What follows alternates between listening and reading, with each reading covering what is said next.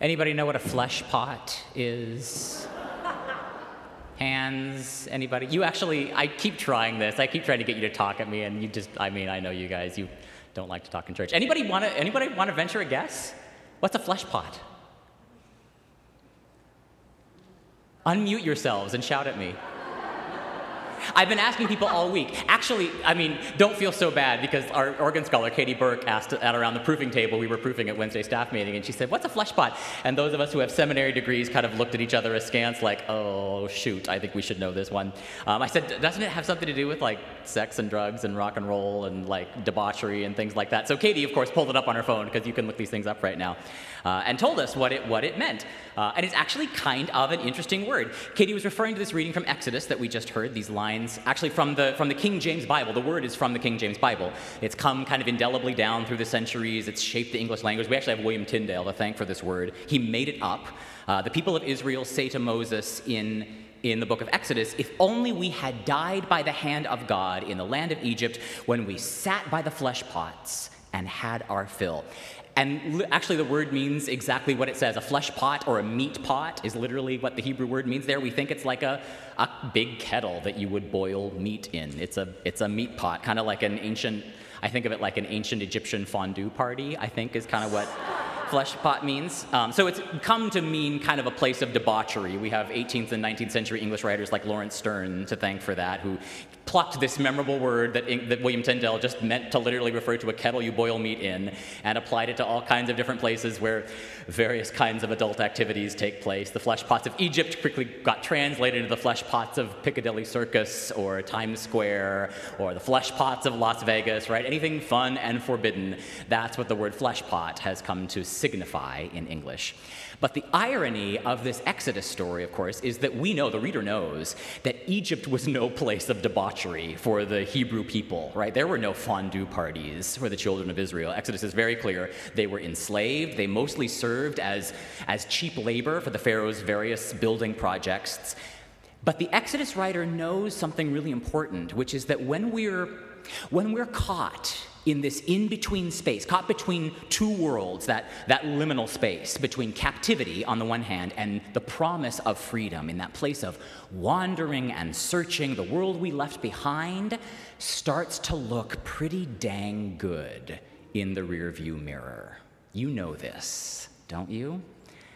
So they're longing for the flesh pots, just as maybe there are some of us who long for the, the world we left behind, the world that used to be, that pre COVID time before there were riots in our streets, before America got so polarized, before there were mask mandates and Zoom seminars, the before times, right? I was, I was pretty angry this week, to be perfectly honest with you. I was pretty mad when news came down that we were going to have to start masking up again with COVID cases back on the rise uh, all of this unvaccinated activity, the Delta variant, and a lot of my anger, true confession, centered on those of my fellow citizens who have refused to avail themselves of sensible science and get the dang shot. If that's you and you're listening, please get vaccinated.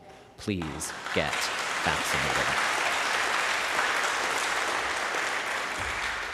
So I was mad, and I did not have a box of unvaccinated people sitting at the top of my closet for me to yell at. I had a box of masks that I had shoved back there, hoping that I would never see them again. Um, but I dug them out, and there they were, and here we are, masking up and doing the right thing, doing our best to keep one another safe, taking another turn back into the wilderness, just as we thought that maybe it was finally time to enter the promised land. So I get this hangry, irritated, complainy, whiny voice of the children of Israel in this reading from Exodus. That was my voice this week. If only we had died back in Egypt where there were flesh pots of food and nobody ever had to mask up, ever.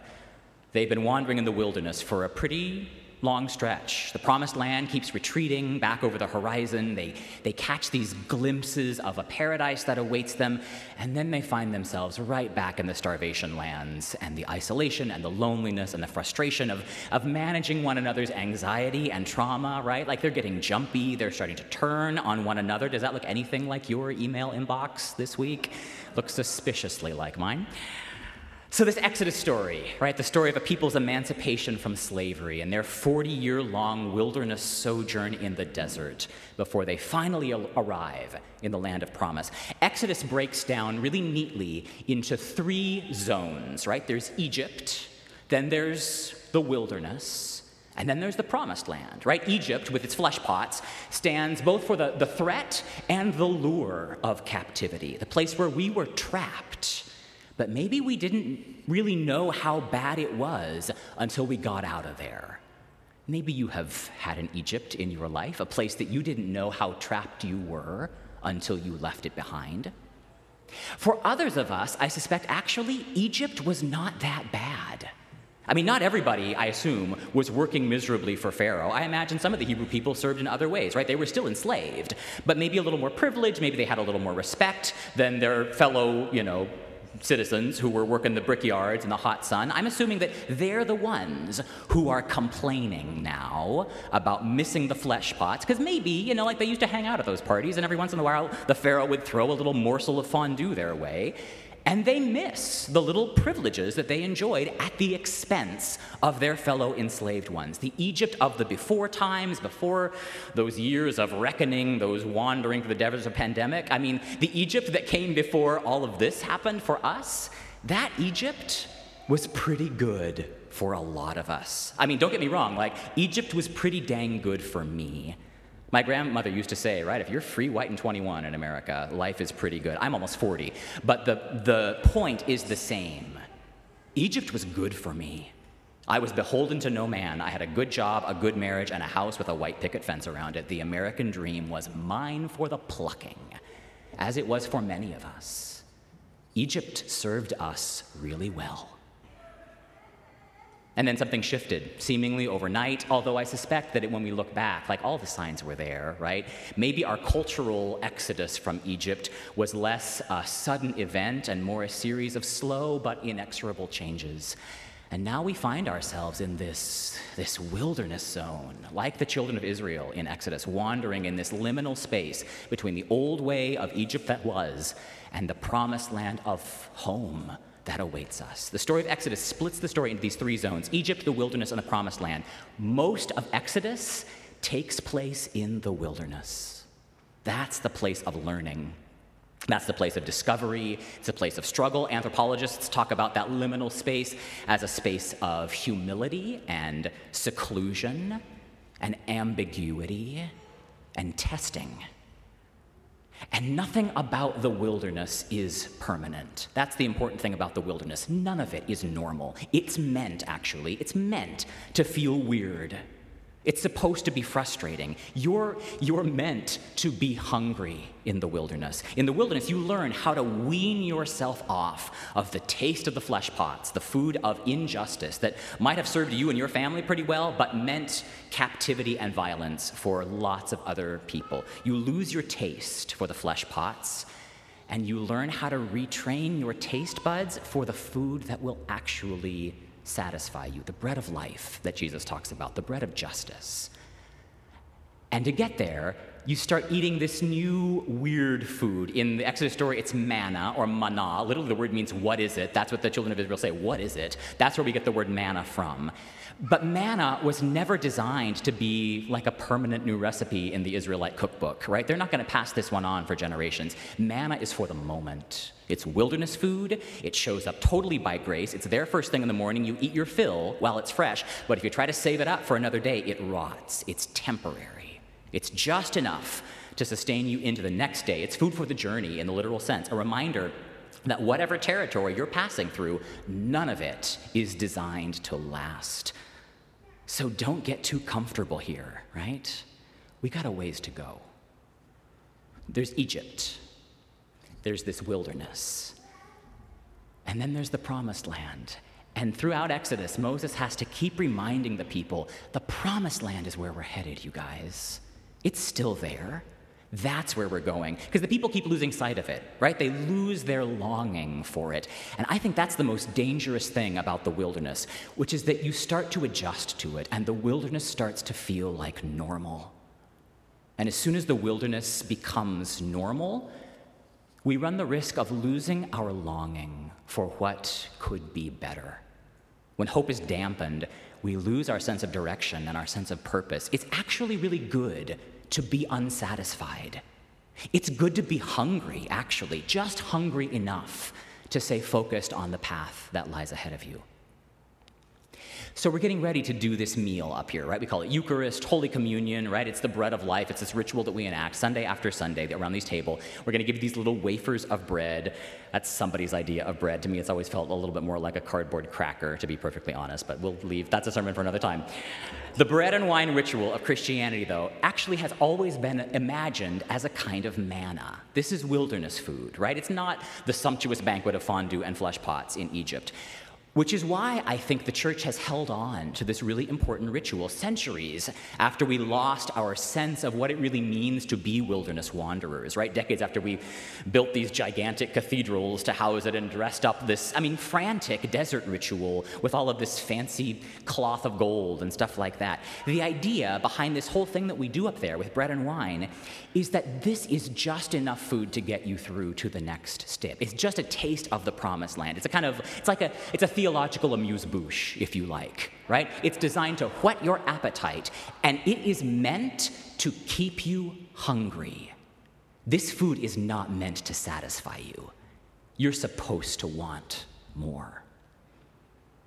This liminal space that we're in, this in between time, this is actually the space that ritual comes from. There's a bunch of anthropologists who've done some work on this. Victor Turner is the famous one. He spent years in Zambia and Uganda studying tribal rites of passage.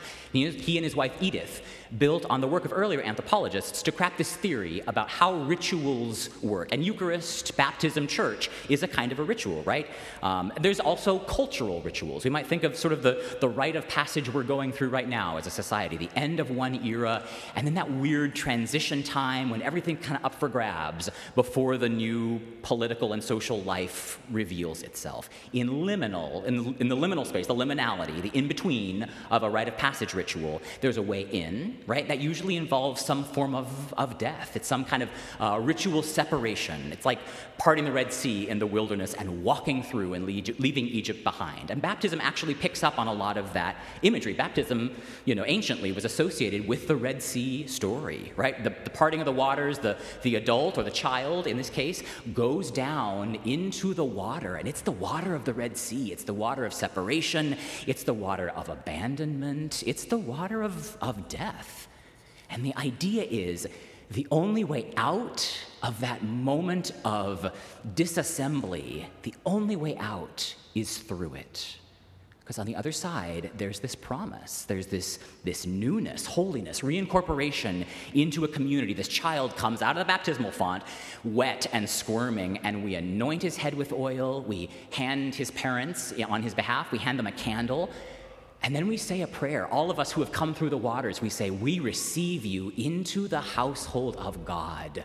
Confess the faith of Christ crucified, proclaim his resurrection, and share with us in his eternal priesthood. That's super intense church language, right? We don't talk that way in normal life. We're not meant to. That's the language of ritual, it's not literal language. It's ritual language because what we're talking about is life and death. We're talking about a ritual, a, a rite of passage. And these little guys who are being baptized today are going to engage probably their first communal rite of passage, but almost certainly not their last. Right? They're going to go through graduation, they're going to get a license, probably. They'll drive a car for the first time. They'll have sex for the first time. They'll meet a partner, maybe multiple partners. They'll fall in love and out of love, and then fall in love again. There'll be the creation of new families. There's a death to old ways. There's shedding of old skins, the taking on of new skins. I mean, you all know this. You've lived this. Life is full of weird swerves and beginnings and endings that feel like death. And we know that ending is actually a new beginning. And we keep going through those cycles of change, right? Dante and Benedict are in for a lifelong journey of cycles of change. That's what it means to be human. In this context, we say that's actually what it means to be baptized, right? As if we say, look, there is no way to avoid what life does. There's no way to avoid change. There's no way to avoid death. It comes in a million tiny ways. So rather than hiding from that, rather than distancing from that or pretending it's not there, we baptize you and invite you into this journey of discovery to learn how to embrace that way of dying and being reborn. Being a Christian is not about perfecting your moral behavior. It's about learning how to be an active participant in your own life, not just letting stuff happen to you, but turning your back on Egypt and making your peace with the wilderness, this place of sojourn in between birth and death. And where their lives are going to take these beautiful boys, I have no idea. But their journey through change and new birth starts here with this primary ritual of death and rebirth by which they become part of this new and bigger thing, the people who proclaim in the loudest voice we know that the flesh pots of Egypt are not for us. There is no life back there. Although those flesh pots were kind of great when we think back on them. But they're not where we're called to stay. There's only that promised land that beckons us forward, and there is this manna for us, this temporary wilderness food, this little taste of bread. That's what gets us through enough to make it through to the next day. Our God provides bread enough for the journey, and we learn, actually, when we're in the wilderness, which is where we live most of our lives, we learn how to trust God as we embrace the life that freedom is holding out for us. We're going to sing it in just a little moment. Get into that water. Get into the water. Have no fear. Take the manna because it's here for you. And so we sing, You that yearn for days of fullness. All around us is our food. Taste and see the grace eternal. Taste and see that God is good.